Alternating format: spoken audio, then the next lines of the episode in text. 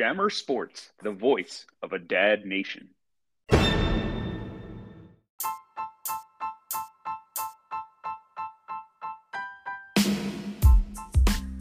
So one more time, ding dong, the king is dead. The final four happened this weekend, DFL. We are down to the championship. We have me and Rob are the ones left. But let's talk through what happened in this uh, semifinal.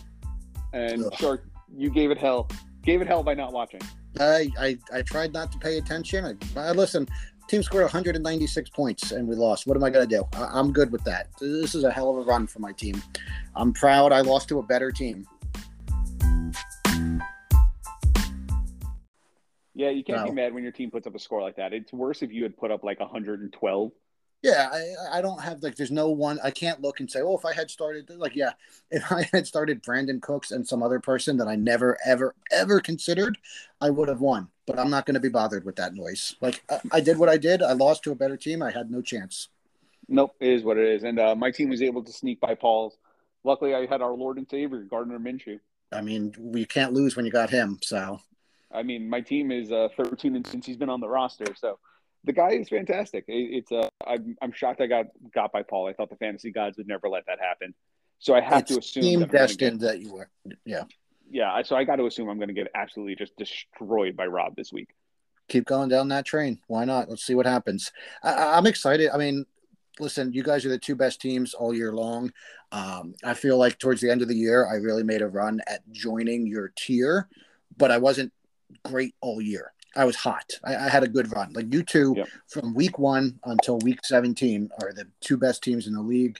This is the championship. If we're moving into post Petriello, this is the championship that the league deserves. Nobody else actually cares about it other than you and Rutherford. Congratulations. But Yep. I'm excited. This is going to be fun. And now you've got Jarrett Stidham, you got a quarterback. Let's do it.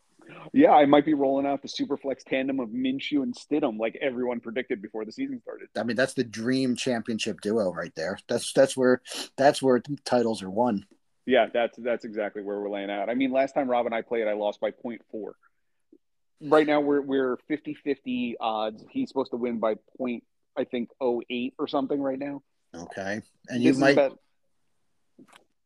this is about as toss up as it can be. You might be without Pollard this weekend too, though, right? It's looking like that. I generally find CBS is pretty on point with their point situation. Sure. Um, and they just dropped him to zero, which uh, fucking a that's not great. So Pollard is done, which in a way helps. So now I don't have to watch tonight's game. No, and I got a third place game. Not that it matters, but no Henry for Paulie, so or most likely no Henry. And I got Dak and CeeDee Lamb going tonight, so I'll be tuning in. But who knows? But yeah, no Pollard is going to hurt. I guess it's better that he's the Thursday night game, and you can just you've got a number of other running back options. What are you going to probably go with Sanders in his place? Yeah, Sanders is going to step into his spot, and I'll probably end up starting Stidham. Or I mean, I'm hoping Lamar good, so I'll probably start Stidham because other than that, I don't. My team is uh, depleted at this point. My team's limped into the uh, like just injury after injury. I mean, Dameon Dameon Pierce is out. Uh, Mariota's hurt. Uh, Landry went on IR. Like Devin Duvernay's on IR. I, I my team's just limped its way to this point. So the fact that I'm even 50-50 with Rob right now is shocking to me. Well, and I'm looking at he's got Purdy in his lineup right now. Talk about shocking. Like I, I know we don't know if Hurts is going to be back or not yet, but he is he going to bench Tom Brady for Brock Purdy in the fantasy championship? Uh, this is a storyline that I need in my life. Yeah, just like everyone predicted. Totally.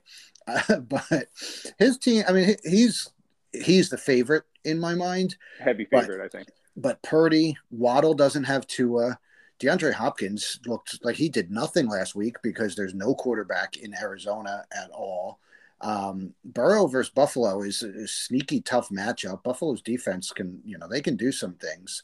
I, I don't know. I, I think that his team is beatable this week. I just don't know if your team's the right team to do that right now. No, I- think without Jalen Hurts, he's human, his team. But Yeah. I think if he has Jalen Hurts, he's unstoppable.